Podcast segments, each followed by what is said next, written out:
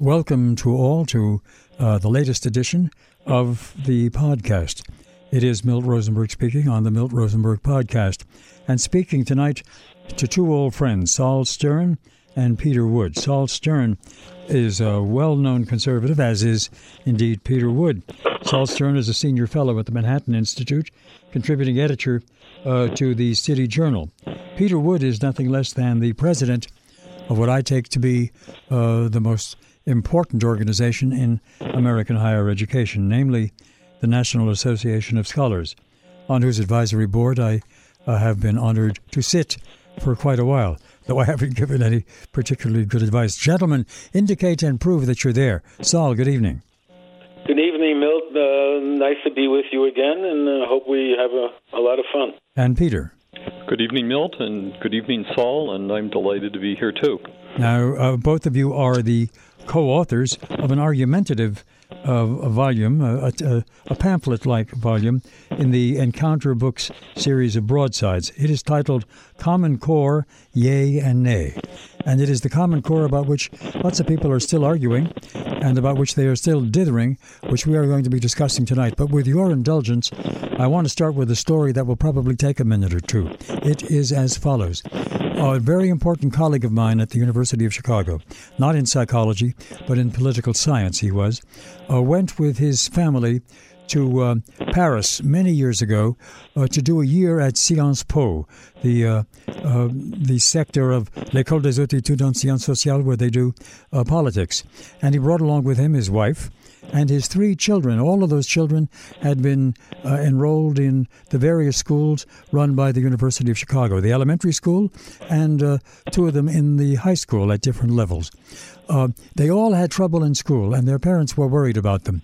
I came to visit them in Paris once when I was scheduled to be there for something, and we all went and had dinner. That is, uh, my lady and I, and uh, my friend and his wife.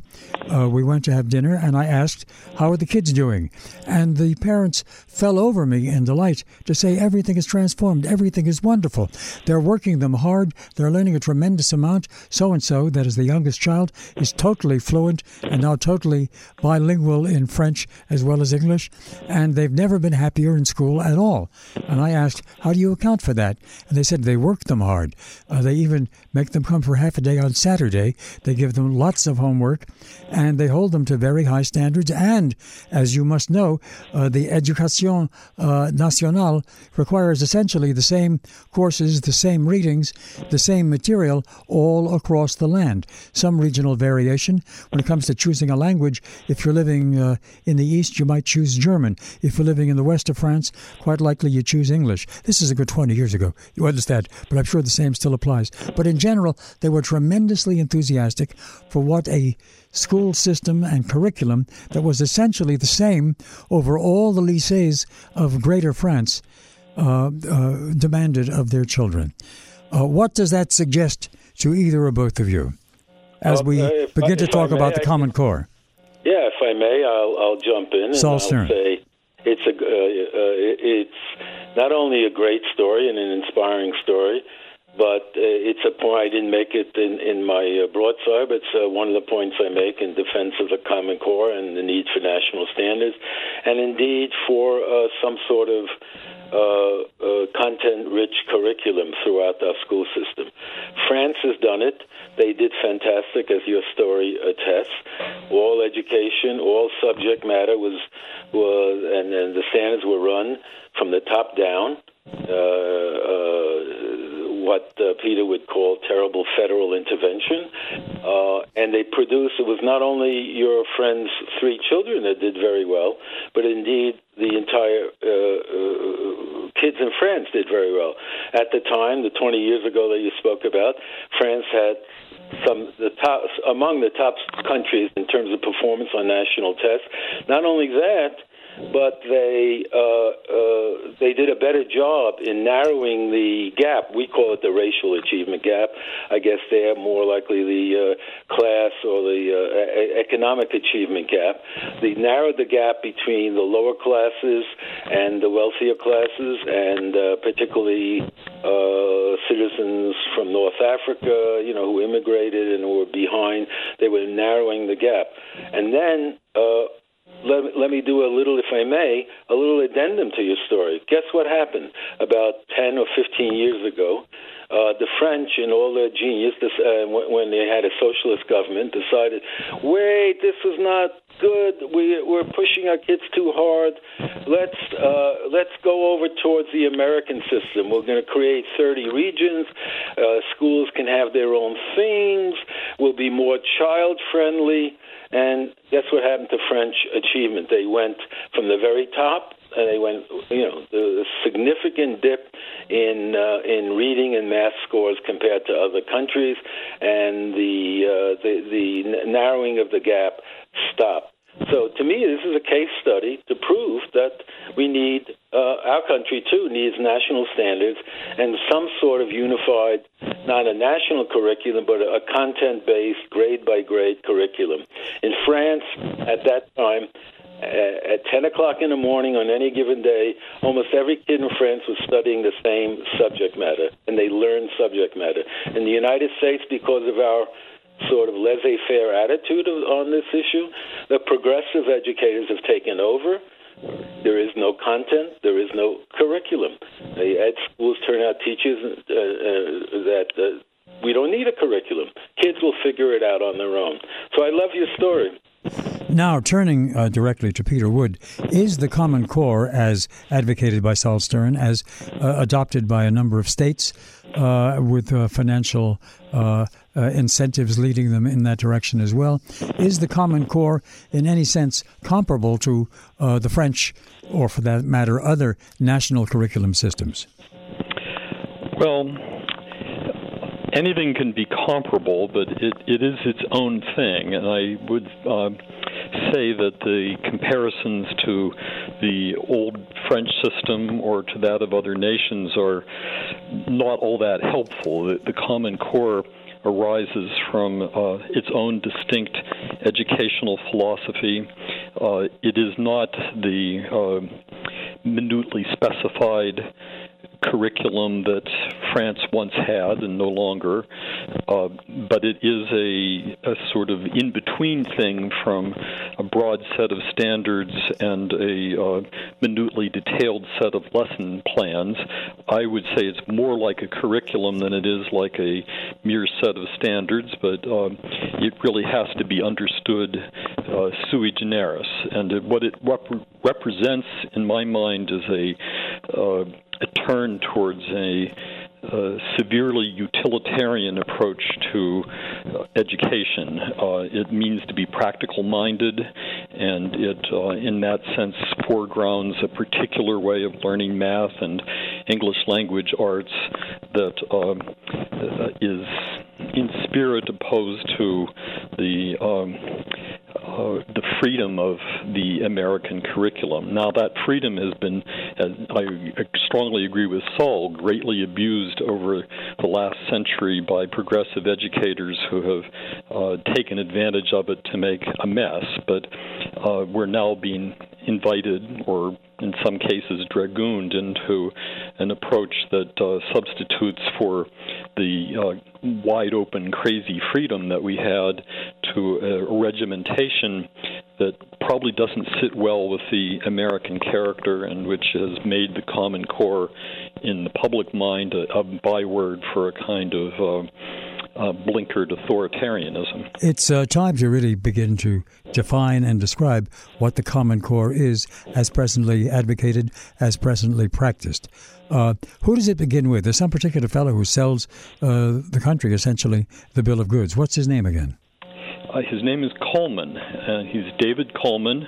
He's a, uh, a man of um, some educational attainment, a, a, Yale graduate who went off on a Rhodes Scholarship to Oxford and Cambridge, came back with a degree, and uh, was entrepreneurial in spirit. He created something called the Grow Network, and in 2007 founded Student Achievement Partners, which is the parent of the Common Core.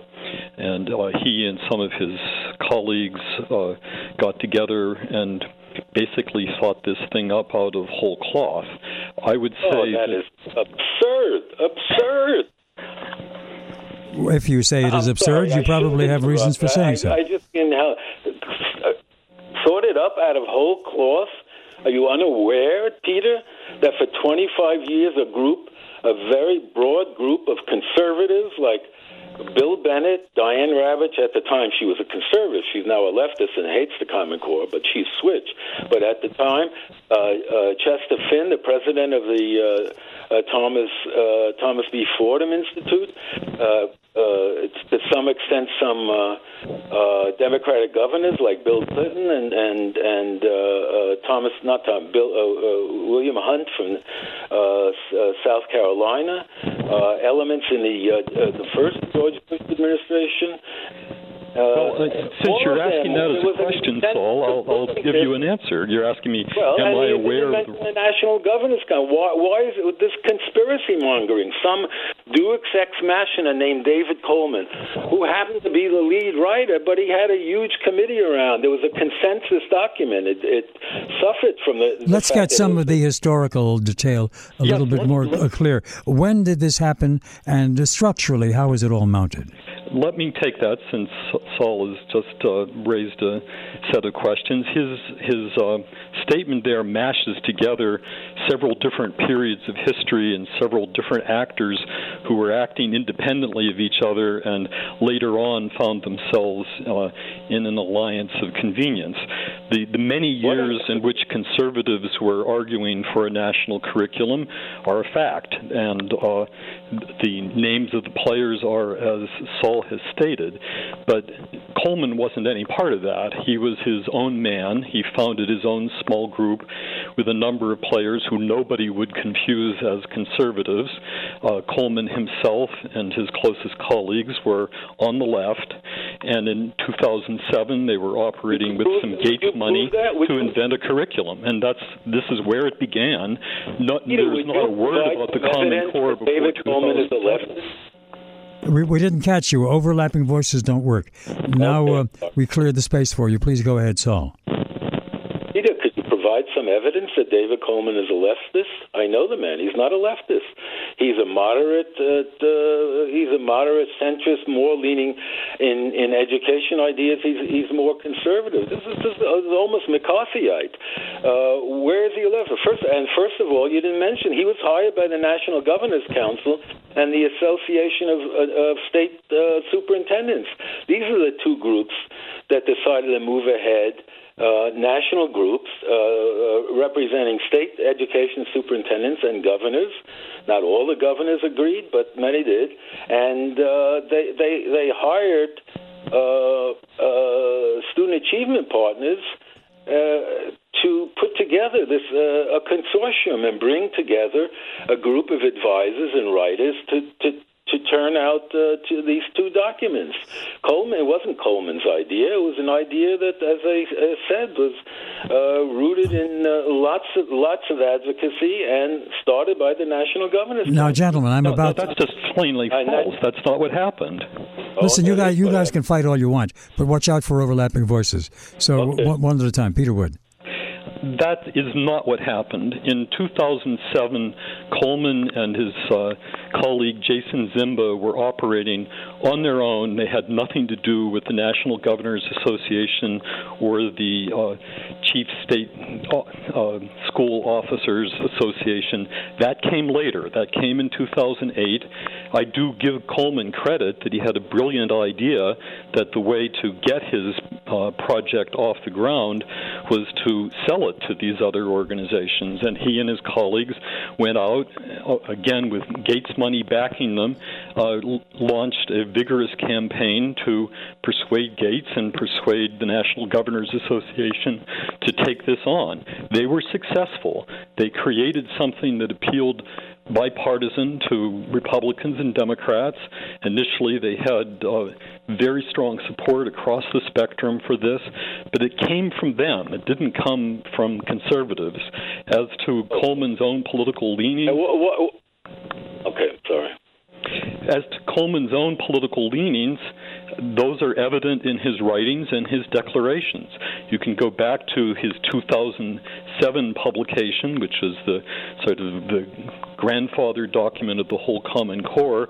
math and science standards that are fewer, clearer, higher to raise achievement at all levels. And it's a very progressive document. He's setting out to cure the achievement gap by lowering standards and calling it raising standards. That's an uh, uh, uh argument in its own right. But now, gentlemen, I want to give you a challenge to your imagination, and this goes first to Sol Stern. I'm going to play a role, and I am the governor of uh, the island of Sakhalin and uh, uh, the uh, the millions of parents who uh, live on the island are very unhappy with our educational system, and we're looking around for something new. Tell me what if you sold me or sold uh, our uh, group in authority on Sakhalin. If you tried to sell us the Common Core, what would you tell us to do? Basically, what would the Common Core be in our school system, starting from scratch? Well, it's a series uh, of standards of the kinds of things uh, that kids uh, should be able to do in each grade. This in itself is a huge advance because, first of all, uh, we had before this. Uh, we had 50 states with 50 different standards. That means we, we have we, we have 16 provinces on the island of Sakhalin. So, so will each one have its the, own? All the, all the provinces, yes, should be on the same page in terms of what it of what uh, uh, uh, what what kids should be able, the kind of skills they should have, what kind of uh, things they should be able to uh, do in both math and the levels of reading in uh, English language arts. The Common Core just focuses on those two subjects. And how are those standards? Most important. Hold, hold on. yes, second. sir. Most important, in my view, what, what I would say is I would cite one particular um, passage in the Common Core, which in my view, is a huge breakthrough. If you know anything about the history and the, the damage done uh, by uh, progressive education and, and its role in creating this wasteland of American education, in which kids graduate from college and don't know anything, don't know uh, in what century the Civil War was fought. That's not that's not hyperbole. We have evidence behind it. Now comes along Common Core, and while it lays out standards, more important, more important, it says the following. While the standards make reference to some particular form of content, including mythology, foundational U.S. documents, and Shakespeare, they do not, indeed cannot, enumerate all or even most of the content that students should learn. The standards must therefore be complemented by a well developed, content rich curriculum. Now, this goes against the grain of everything that the ed schools and the progressive education establishment has been doing for 50 years and that has taken American education down the tubes because there is no content uh, stressed in in uh, in curricula, no factual knowledge, a vague kind of progressivism which kids uh, uh, sort of work and figure it out all on their own. It's not only sent America into the you know into the depths in terms of international comparisons, but has made it impossible to close the achievement gap because poor minority kids come into school desperate for some content knowledge. Now we have a document that calls on the states that do adopt these standards, and all states have not adopted it, and some have decided not to, which is fine. Uh, but if they do adopt it, it asks, it urges them, the document that they adopt, to develop a content rich curriculum. It doesn't have to be the same curriculum, but it has to focus on grade by grade content knowledge. In my view, that's a huge, huge advance to what we had before. Let me turn to let, let, me turn to Peter Wood with this. Uh, Sol says in his contribution to the book that you have co-authored you haven't co-authored in that you wrote over each other's copy. You've done two separate sections arguing uh, the basic issue of Common Core, yes or no, and uh, you're arguing uh, no, and Sol Stern is arguing yes. But one point he makes is if you abandon the Common Core, if you yield to all of the conservative argument now, which is growing against the Common Core, what you're going to get is a restoration of the worst of all possible educational systems, namely so called progressive education, which doesn't progress at all and which leaves kids confused and teachers unhappy. Uh, do you agree, Peter, that uh, the alternative of progressive education is not an acceptable one? Uh, yes, I do agree with that. I think progressive education has been a disaster, and it's a long running disaster, and it's deeply institutionalized. I don't think that the Common Core is uh, a dam that will uh, restrain those floodwaters uh, in the least. It is a, uh, it has in its uh, documents this uh, wonderful 50 word uh, passage that Sol just quoted. That's a kind of honey trap for conservatives. It was not part of the original scheme. It was added in order to buy the favor of uh, people on the right who were going to be doubtful about this. Uh, I say that with confidence because those 50 words have never been given any life in the actual Common Core at all. Uh, what we're getting under the Common Core is pretty much the same old progressivism repackaged. It That's now. Has some degree of um, uh, rhetoric around it. What is the mark of progressivism? The mark of progressivism, well, Sol probably will have a much better informed answer to that, so let me defer to him on that. All right. Well, it, uh, it's uh, uh, the uh, it has many elements, including, by the way, uh, teaching for social justice. The most popular book, uh, textbook in the education schools of the United States, is a book called Pedagogy of the Oppressed by a, a Brazilian Marxist named Paulo Freire, who takes his guidelines for you know education from people like Lenin and Che. And so, you want a leftist? This is really a leftist, not David Coleman. Paulo Freire is empowered in our education schools. It sold a million copies, all in education. And and uh, whereas E.D. Hirsch is is anathema, uh, who, who who calls for a content-rich curriculum. So it's partly social justice teaching. It's partly organizing classrooms to appeal to children's various interests. Uh, it's partly taking away the authority of the teacher, making a teacher instead of a, a, sage on the stage, as the slogan goes. That teacher becomes a guide on the side, and kids develop at their own pace. They pick their own readings based on their own interests. There is a de-emphasis on factual knowledge. My kids went to a progressive uh, school in New York City, a public school, and the school was named after William Tecumseh Sherman. That was the name of the school, the William Tecumseh Sherman School. I would ask the kids sometimes, do you know who William Tecumseh Sherman was? No. You know w- w- what he was famous for? No. Do you know anything about the Civil War? No. They weren't taught about the Civil War. And I went to the principal. I said, how come our kids don't know anything about the Civil War? And he said to me, literally, I quote him, a very sweet man. He loved the kids.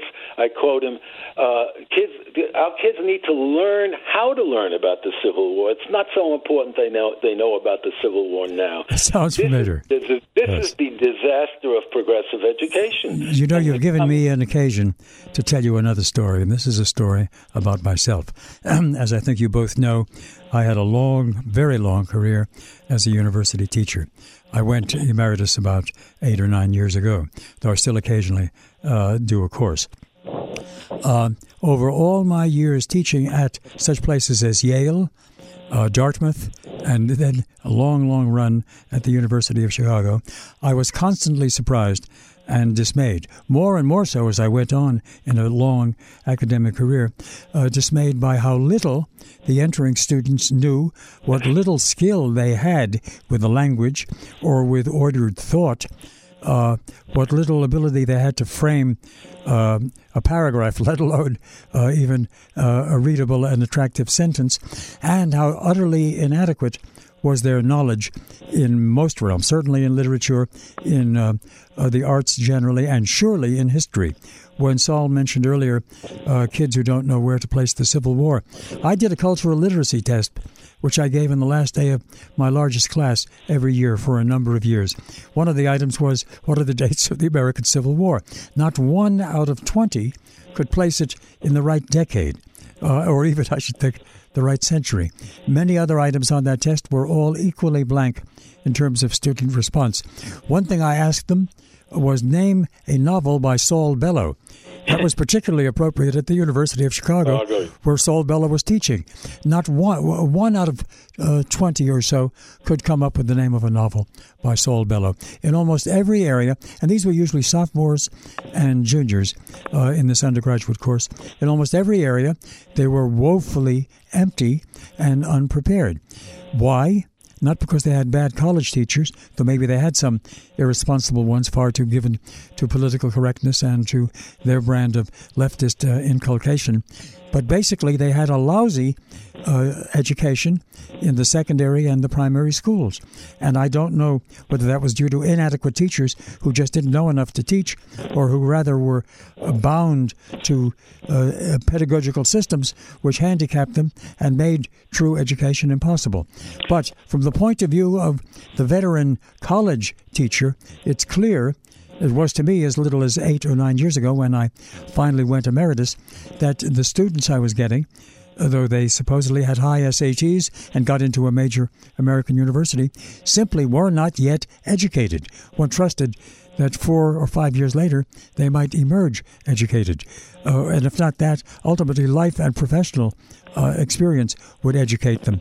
But so much more could have been accomplished than was in the schools that they went to. End of peroration.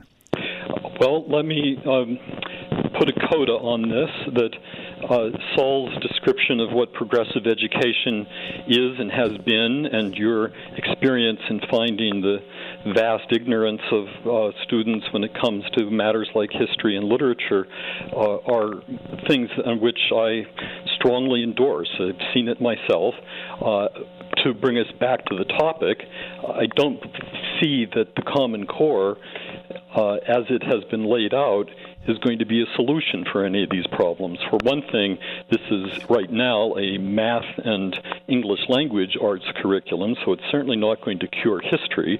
But let's be reminded that the people who are charged with teaching the Common Core are the same educators, the same teachers that are in the schools right now, the ones who have been through our schools of education and have read Paulo Freire, Freire sorry, and Howard Zinn, and whose knowledge of the American past is rooted in this disdain for American exceptionalism and kind of negligence towards factual knowledge and the use of memory and all the pedagogical tools that are the tried and true legacy of schooling over the last several thousand years. Instead, these same teachers are now going to be charged with implementing the Common Core standards. Now, it is true that this, there are standards and they're not as uh, porous as the curriculum that we have right now is, but that porosity is. Uh, leaves us with the situation that they are going to be filling in those things that are left to be filled in with the Common Core with what kinds of knowledge they think is important and not with E.D. Hirsch style cultural literacy. That's just not in the game plan. Well, you're wrong about that, Peter, because I'll give you some actual facts instead of these generalities. The fact is that there are 72 elementary schools in New York City that are now using, as only as a result of the Common Core state standards, that are now using the uh, E.D. Hirsch core knowledge curriculum. And and I have spoken to a number of these principals. I visited a number of these schools. So these very same teachers, which you say can't be moved off their, uh, you know, trajectory because they've been brainwashed, you know, and we agree they've probably been brainwashed in ed school. But in fact, in these schools, they are. They're given this curriculum, and in first grade, uh, kids are re, uh, are learning about uh, ancient civilization, and they're doing it. They're teaching the kids about ancient civilization. Even if they don't know a damn thing about it themselves, there is material in the guides, in the, in, in the teacher guides that they have, and they're following that curriculum. It isn't so in every school in New York City, Some have chosen a different curriculum, but it's also at least more content based. So these principals that I spoke to are very hopeful. We, you talk in the abstract. I'm talking. Uh, I'm, I'm telling you that in reality, the evidence is that many schools in New York City, which is the, uh, the where I live and which I've written about, the schools at which I've written about for the last 15 years, in many schools in New York City, there is already tremendous progress, and we're only into the first or second year of Common Core uh, implementation. A simple item of information that I think we need at this point. How widely has Common Core been accepted and institutionalized? In how many states? And for that matter, to what degree is there sort of central supervision that the Common Core is being developed and uh, and um, uh, and placed uh, so as to represent what is really in the original conception? 45, 45 so 46 states out of 50 states uh, adopted it uh, when it was first uh, offered uh, uh, out there, in part because there was some money attached from the federal government. Now, three or four states have, in one way or another, uh, dropped out. Some, even more, have dropped out of.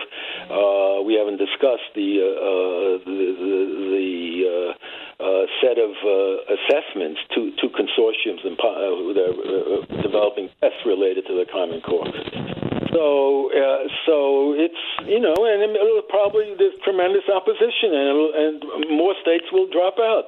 In my view, I don't care if 20 states or 30 states do it, and we have to be patient. I think after 10 years of 20 states or 10 states do it very well, you'll see really good good results, and we'll have a better idea of uh, of of uh, what the potential is. Uh, this is something you can't. One of the one of the problems in education is you have to be patient. You can't turn around education the way you can turn around policing.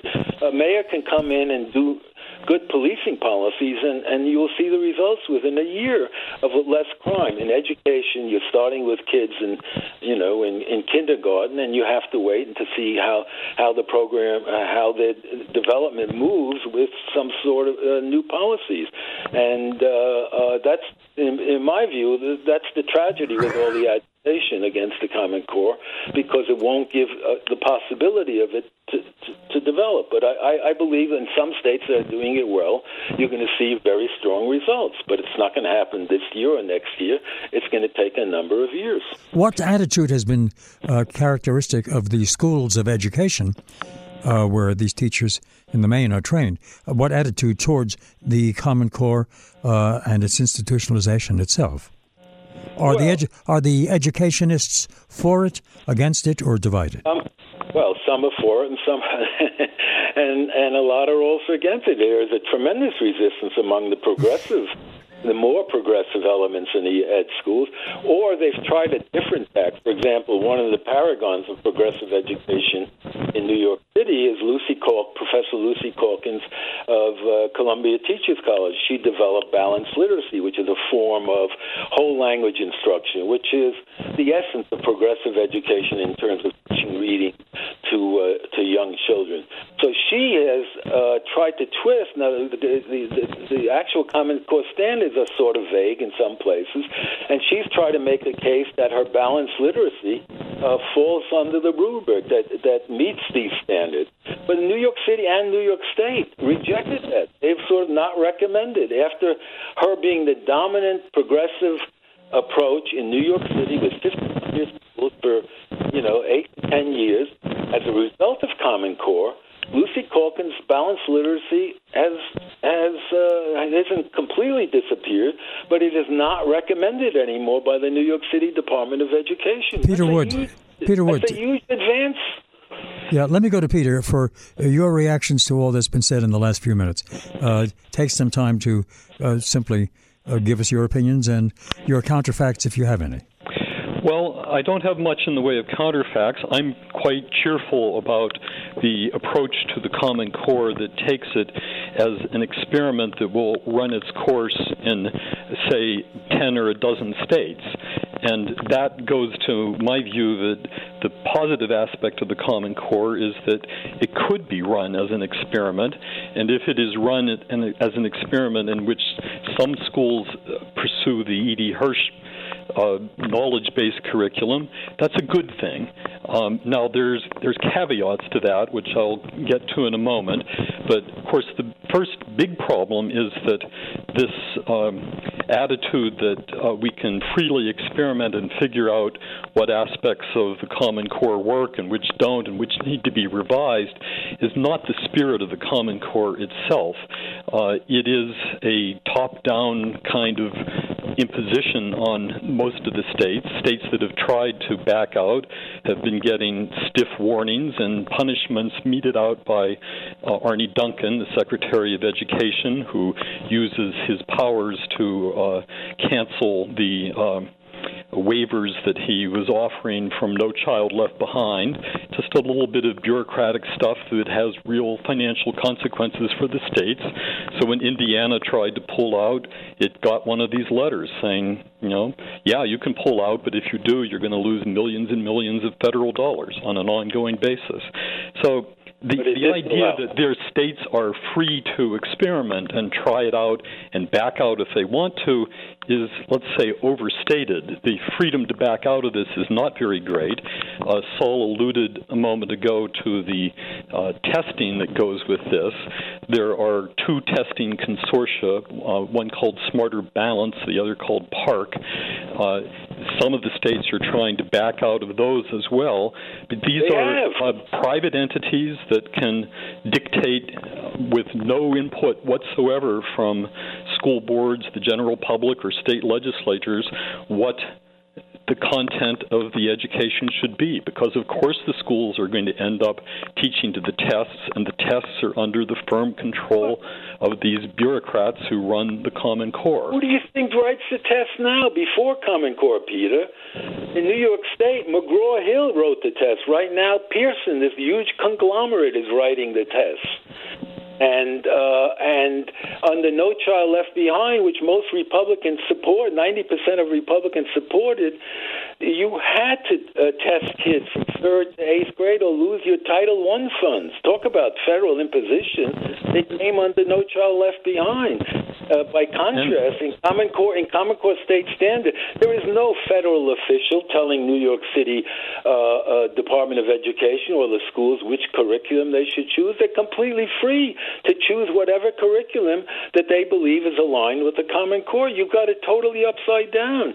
It's the it's the No Child Left Behind, which all conser- almost all conservatives supported. That is incredibly draconian, imposing curriculum on on on the schools.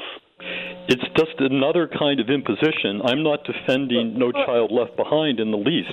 The tool of imposition has shifted. The goal of imposing has not. In fact, it's just gotten rather more sophisticated. And why do these 72 schools in New York City choose uh, core knowledge? What federal official told them to choose core knowledge? So far as I know, no federal official did. Okay. Whether they will be able to use the core knowledge curriculum on an ongoing basis remains to be seen. Because as soon as these students, everything remains to be seen, Peter. Yes, and that's why I'm happy to approach this in the in the spirit of an experiment and not a set of national regulations that have been co- cobbled into place by means of various forms of political stealth and pressure, which is what we've got. Um, oh, as to whether no political the, the, stealth and pressure before Common Core in education departments around the country. Is the possible explanation of all of this that uh, the uh, GRE scores of people who go to graduate school or professional school have been examined from one profession to another to another. And the one that ranks lowest in terms of average GRE score uh, is the profession of educationism. That is, yes. professors of education uh, were less effectively educated, or maybe just not as smart as just about any other recruit to any other American profession. Yeah, I, I agree with that. I agree with that, and we know that's true. That's unfortunate. But it's not so much that they're not as smart as others; it's that they have the wrong ideas. Or they're not as educated as others. What's that? Or that, that they are not as educated as others. But the main problem is, as Hirsch has frequently said, it's that they have the wrong ideas. That they've been yes. that they've adopted this approach to education that, in a way, goes all the way back to Rousseau. That the that the child it's a kind of romanticism mm-hmm. that the child can develop on his or her own. That the child is a center. That the child will, in effect, tell us the child will tell us. This is total, you know, Western romanticism, and it's very deep, and there's a very deep tradition. You know, E.D. Hirsch's name has come up a number of times tonight. We haven't really fully defined him. Uh, he uh, was, I guess he's in retirement by now, uh, a professor of but English. He's still writing. He has a book, by the way. He has a book which deals in part with what happened in France, of how yes. what a disaster occurred in France when they gave up the top-down, uh, uh, federally imposed. Well, I'm, I'm, extremely impressed by Hirsch. Uh, he is, of course, professor now emeritus of education at. Uh, rather of English at the University of Virginia. And yes. I remember one of the best nights in my rather long radio career, because as you both know, apart from being a college uh, teacher, I have indeed been a radio, quote, talk show host, was the night that E.D. Hirsch was on the program together with Lynn Cheney. And the two of them sort of discovered each other that night and have since often worked together, I think. And both right. Lynn Cheney and I uh, were extremely enthusiastic about uh, Hirsch. This was way back in 95 when I guess his book, Cultural Literacy, had appeared, and he was uh, promoting that book that night. I've rarely had. I've rarely had as fulfilling an experience as reading his book because it was responsive to much of my own frustration, which I've already uh, talked about earlier, as a college teacher. It showed me why so many of my students simply weren't really there, and one had to do one had to go remedial before one could really do anything with them or for them. Uh, Hirsch's well, basic idea. Hirsch, Hirsch wrote letters to several states. Uh, uh, appealing for them to adopt the Common Core when they were making the decision whether to adopt it. And he said that the reason, and Peter's right, by the way. Does he still does he still support Common Core? Well, he's worried about some of the implementation, as I am, and he's worried about. To him, the question is, which is the question we we don't know. This is an ongoing phenomenon in many states, and there's a battle going on. And I wish instead of hurling grenades against the Common Core, Peter and uh, other conservatives would get into the trenches and fight in places like New York City to make sure that more kids in more schools uh, uh, have curricula that are adopted because of the Common Core that are Hirsch based. Anyway, my point was that paragraph which I quoted was partly inserted into there because to win over Hirsch, and Hirsch in turn wrote letters to several states urging them, the state education departments, to adopt the Common Core. So basically, Hirsch is on the side of the Common Core with some equivocations, and he has many of the concerns that Peter has about you know how uh, whether or not uh, it will be adopted uh, with fidelity to the idea of, of, of a content-based curriculum, and that's something uh, that there's an ongoing battle over in in many states. Uh, Peter, have you had a chance to discuss this with E.D. Hirsch? No, I, I have never met E.D. Hirsch. I did read Cultural Literacy when it was published, and I have uh, a kind of guarded admiration for him. I'm, I'm not quite the enthusiast that either you or Sol are. Um, I found in the original cultural literacy uh, what you say an appeal to the idea that there was common knowledge that should be part of everybody's education that was not being transmitted b- due to the progressive leanings of our schools. Or you can't talk to one another. You can't come to a common understanding of what you separately think, if well, either of you thinks at all. By the way, the, the, the content knowledge is also important. It's not only important for itself, so that kids know when the Civil War was fought, and so they can be good citizens in our in our uh, in our uh, republic, but the other uh, contribution that Hirsch has made is like almost a it's, it is a scientific contribution about the science of reading, and that is that cannot be a good reader. One of the reasons our kids are illiterate eighth graders, uh, you know, uh, 23% of the eighth graders in New York City read at a, at a uh, at grade level, and the rest are, are damned. They're, they're, they're finished. One of the reasons they're not good readers is there's no content background knowledge. To be a good reader, you, you, of course, the phonics part is important uh, to decode uh, the letters and sounds of the English language, but to understand read to be able to read a complicated text, you need this background knowledge.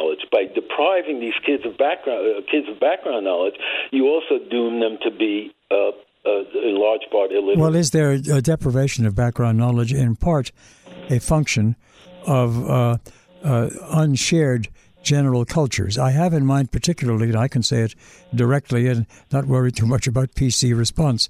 Is it the case that both for uh, ghetto blacks, inner city blacks, and for the increasingly uh, vast uh, group of uh, American Latinos of uh, South American origin, largely Mexican, but uh, Central American as well, and uh, it will grow as we know. Uh, is it possible that we're not getting cultural adaptation and rapid assimilation into American culture? Um, and that makes uh, the development of a common core of cultural literacy increasingly uh, unavailable, and thus tends to lead to educational failure more for those groups or low educational attainment more in those groups than in uh, the standard old fashioned uh, uh, white Anglo Saxon or white Jewish American. Yes, but that's the fault of the schools. That's the fault of the lack of a content based curriculum in the schools. It's precisely because uh, uh, poor uh, minority kids come into school in first and kindergarten with uh, in, uh, you know, uh, way behind in, in vocabulary. Why do Chinese kids, uh, children of Chinese immigrants, or even very young Chinese immigrants themselves, and or Indian well, uh, immigrants, parents, do so well in our school system? Because their parents are sending them to Saturday school, because their parents are telling them uh, to read and and and to study. So of of course, but well, you know, the the whole purpose of our schooling is to try to, to try to allow these kids who don't have it when they come in to catch up, and they can't catch up if they have a vague, if they have a vague, uh, uh, uh, uh, fragmented curriculum with no no agreed upon set content knowledge. Therefore, that that might kid's principal and said, "Doesn't matter if you know about it. Good. Civil uh, War." Peter Wood, damning. It was damning minor uh, poor kids. Peter Wood, your views on the same, with the common understanding, which I think the three of us share, that this has nothing to do with inherited differences. It has to do with cultural differences. Why do some of the uh, assimilating cultures do so well in this country and its educational system, and some do comparatively uh, much much worse? Well, I say that a very strong part of this has been the cultivation on a systematic level uh, for mainly political advantage of the Democratic Party of uh, grievance politics and celebrating difference and emphasizing the uh, the narrative that you can't get ahead and building up a, a sense of overall resentment. Uh, that becomes the defining even as far as even as far as minority groups, but not for all. Is it even? Does it go even as far as don't talk like Whitey?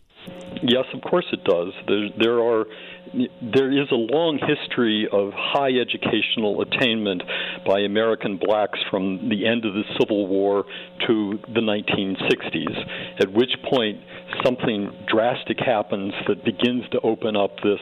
Uh, motivation gap as much as it is an achievement gap, in which large numbers of members of the black community decide that education, uh, according to the most rigorous standards, is is not for our community. Now, of course, there it's a complicated picture. There's voices on the other side, but when we look at the aggregate and the, the way these statistics run, it's a pretty harsh picture that one has to deal with, and dealing with it in uh, a kind of open way and being able to talk about these problems has become fraught the moment you open up the topic. Uh, accusations of racism fly and so on. Um, I do want to get this back to the, the Common Core on this. The um, is the Common Core going to be a uh, a solution to the achievement gap. Now, I, I want to give full scope to Sol's idea that it could be that if you uh, bent the Common Core in the direction of E.D. Hirsch style cultural literacy, and you were able to get members of all the groups, including un- underperforming groups, to take this on as the great narrative of what education is, that seems to me arguably something that might work. But is it going to work is the real question here, and that has to do with what the Common Core really puts on offer. Maybe it can be bent in the direction of a, a cultural literacy, knowledge based curriculum, but that's not what the Common Core itself emphasizes. If you go into the standards, they talk about, for example, the three most important things are, I'm quoting now, greater focus on fewer topics, coherence, and rigor. Now, all three of those things sound at least superficially like a good thing. What do they mean by coherence? It's not a list of disconnected topics. It has no tricks and no mnemonics. In other words, if you're talking about teaching students to remember that the Civil War began with shots fired on Fort Sumter in 1860, that is a disconnected topic that involves memorizing something, and the Common Core sets out right from the beginning to say, no, that's not what we're about. If you match that to a Hirsch style knowledge based curriculum, you've got friction.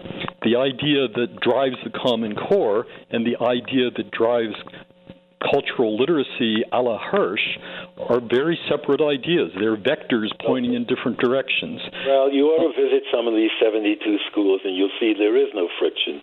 They are, they are for better or worse, uh, obviously, some are better teachers, some are not such good teachers, but the kids are working on this uh, a Hirsch, uh, a, a Hirsch uh, core knowledge curriculum, and and I agree with Peter that you know Peter said it, it could develop in this direction, but it may not, or more likely will not.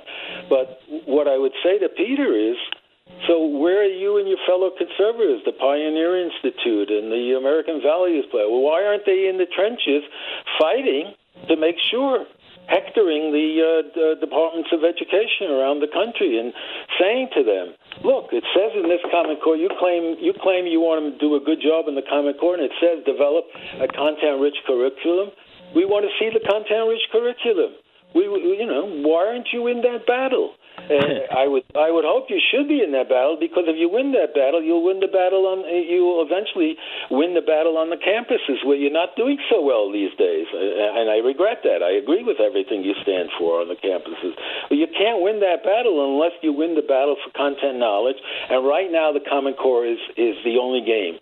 And if we didn't have it, we'd be back to progressive education ruling the roost in, in, in the ed schools. They will win. The left, that is also, by the way, we haven't mentioned this, the education left is also totally opposed to the Common Core. Uh, and but they know their interests. They know, they know what will happen if we, they they get rid of the Common Core. It'll be back to the old days. It'll be back to Paulo Freire uh, studies in the ed. Now, actually, I'm very glad you talk about the educational left. Let me uh, offer a characterization. Tell me whether this is right or wrong. Uh, this is not a left-right difference. Both of you are conservatives, and you've done a great deal of work uh, as educated, intelligent conservatives, uh, where, where you focused on things other than education and how it ought to be constructed. Uh, and strangely or uh, confusingly, uh, those who favor the Common Core uh, criticize the right. Uh, leftists who favor the Common Core criticize the right for opposing it. Conservatives who claim uh, who favor the Common Core criticize the left for. Uh, uh, Wait a minute, Milt. Milt. I think you're off base here. I don't know if it's, you know, more than maybe the, the number of fingers on one hand uh, of educa- prominent education leftists who uh, support the Common Core. I mean, tell me if you know some. Am I, Peter? Am I that that far off base?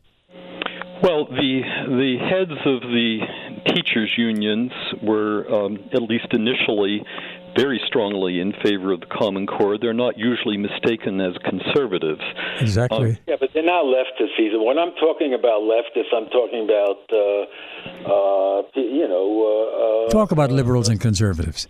Look, no, I'm, uh, education leftists. I'm talking about the Lucy Calkins types. I'm talking about uh, uh, these organizations that Diane Ravitch has, uh, has has now started. They're all on the left.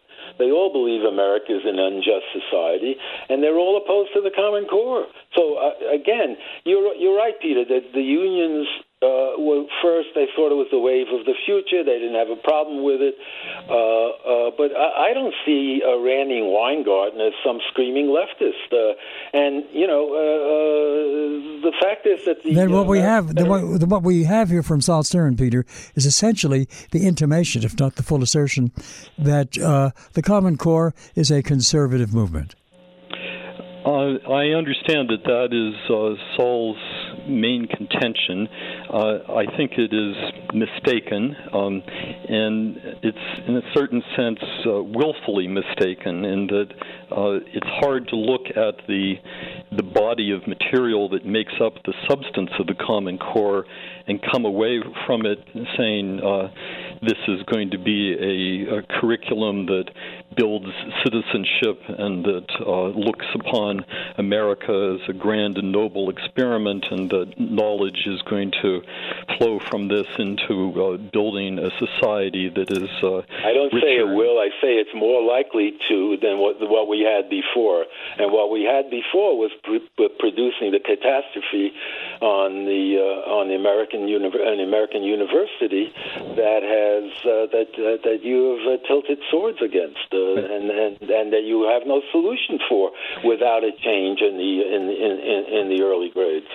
Right. There is a, an argument here about what amounts to regime change in education, and Sol has several times, appropriately enough, laid down the gauntlet. If you're not for the Common Core, what are you for? Uh, I pick my battles. Right now, I see that the uh, Common Core, which has been largely marketed under the slogan of making students college and career ready uh, is making them ready for something, but I don't think it's either college or career. The uh, there are a few threads here that I need to get into the discussion, and we can pick them up separately. One of them is this college ready, and the other is the math side of uh, the Common Core, in that the E.D. Hirsch knowledge curriculum is most conspicuously about uh, reading, history, the, the, literary side of things. The Common Core itself is in equal parts a math curriculum and an English language arts curriculum. Both of them have flaws. They're rather different flaws. The math side of it is uh, especially problematic in that it is uh, it's actually the first part. It was where Coleman and his uh, uh, partner Jason Zimba um, began, uh, set out the idea that um, the achievement gap in American education, that is the racial achievement gap, uh, results from schools doing trying to teach too much to kids at too high a level. So the initial concept paper for the Common Core, uh, co-authored by Coleman and Zimba, says the answer to this is uh, fewer standards and lower standards. But then they realize that calling the standards lower is going to be very poor marketing. So they say if we lower the standards, higher numbers of people will be able to pass them. If you lower the uh, the size of the stairs to one inch, lots of people are going to be able to step over it. So let's call these I don't, lower standards. Don't don't talk over me, Sol. Um, if we call these uh, lower standards higher because they allow higher numbers of people to pass, we will therefore have higher standards, and that's a better marketing slogan. Now, in 2007, Coleman is maybe naive enough or maybe frank enough just to lay all this out. Over the years, they became much cagier about this, and the language, the rhetoric that surrounds the Common Core is uh, much more thick with uh, very positive sounding slogans and reassurances. That 50 uh, word passage about the importance of substantive knowledge isn't the only thing in there. Uh, it's thick with reassurances that this is just good, wholesome, common sense American stuff. Coleman, of course, went on from the Common Core to become the um, head of the College Board. He did that with the promise when he took the office that he would make the SATs and the advanced placement tests uh, Common Core aligned. That word aligned is a real key word in this whole discussion what's aligned and what isn't. Uh, he has now taken the first two major steps towards that. In the spring of this year, he altered the SAT, basically dumbed it down to make it uh, Common Core friendly, Common Core aligned, and then they have released a revision of the advanced placement uh, U.S. AP history course, which um, is uh, astonishingly um, anti-American. It, it erases, for the most part, the founding of the American nation. Um, it takes whole figures of central importance to our history, like Madison, and disappears them, drops them into the memory hole. Um, now, this isn't Coleman's work by any means. He uh, came into the College Board when the College Board had been working on this project for some years. The College Board itself was shy about releasing this thing until Coleman pulled the trigger on it and said, Yes, that's Common Core aligned. We'll go with it. So we are experiencing at the level of higher education um, uh, a set of common core consequences that are very dire indeed. Now, Sol is challenging me to go out very and try dire, to fix the schools, but I'm worried about what's going to happen to the colleges as the common core tsunami hits our shores. Well, I don't think anything worse can happen than what we have now. You know, uh, uh you go to the UCLA, as my colleague Heather Mac Donald has uh, brilliantly pointed out. The UCLA English department was one of the most one was once the, one of the glories of American literary studies. Uh, with uh, great scholars in all in all you know all the class of Shakespeare scholars, Milton scholars, and it was been totally cannibalized by the left uh, so that uh, you don't even have to, you know, you could get a degree in English at UCLA without ever having read a, a play by Shakespeare or ever having read any Milton. Uh, so or it, it from a, any, you can have a professor who's never you can have a professor who's never read Shakespeare.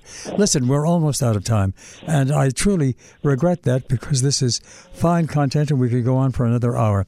But I must uh, bring this uh, unhappily for me, I must bring this to an end.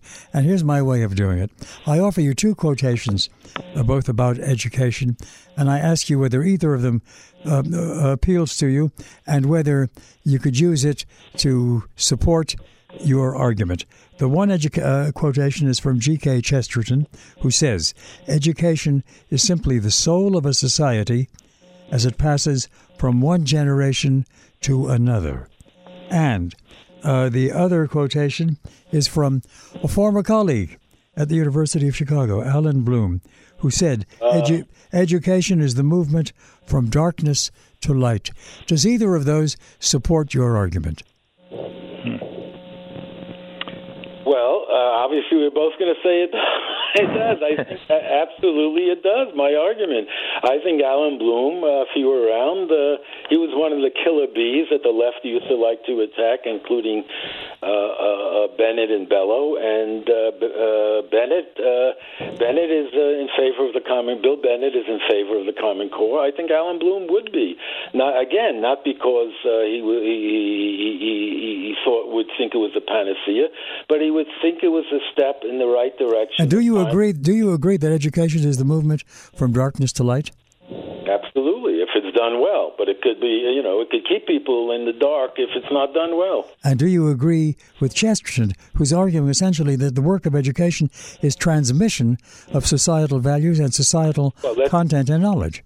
Well, you should give Peter a chance. I'm sure he'll he'll agree then you both agree on those as uh, significant characterizations of the, the, the work of education. Why can't you agree on how to serve those values? All right, uh, let me take it on. Um, G.K. Chesterton, in talking about the passing of the soul of society from one generation to the next, uh, is clearly referring to a lot more than simple knowledge. There, there are complicated values and traditions and um, integrated bodies of knowledge so. that need to be um, cultivated carefully and nurtured in the uh, breasts of young men and women um, to make that transmission happen.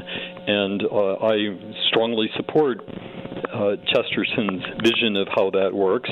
I don't think that the uh, the mechanistic approach to education embodied in the Common Core does that, nor do I think for a moment that the progressive tradition in American education does it either. I don't think replacing one bad thing with another bad thing is much of an improvement, but who knows? As to uh, Allan Bloom's the transmission from uh, or the movement from darkness to light, um, I suppose that's why we called it the Enlightenment. Um, but the um, uh, moment in which we attempt that transition is fraught with peril. Some people find that they prefer the darkness of Plato's cave to the, the sunlight of truth. And we have a lot of that goes on in education now, at least in the name of education, that involves um, binding people to ideologies, shackling them to a kind of love of ignorance. And unfortunately, that is to be found in our schools of education, our schools, and, and our colleges. So, um, it, education properly understood is from darkness to light.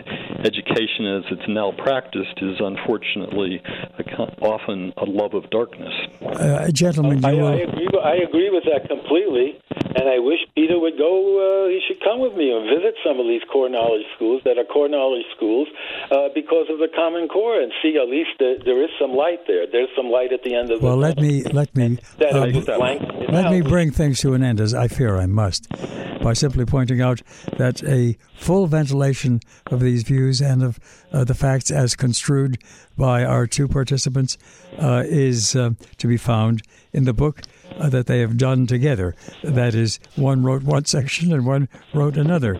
Uh, Common Core, Yea and Nay, by Sol Stern and Peter Wood, published by Encounter Books in their broadside series. And I'm deeply indebted to both of you. Forgive me for calling it to an end because I would happily go on for another two hours, and perhaps we'll find a way of doing that soon. But uh, my deep thanks to both of you.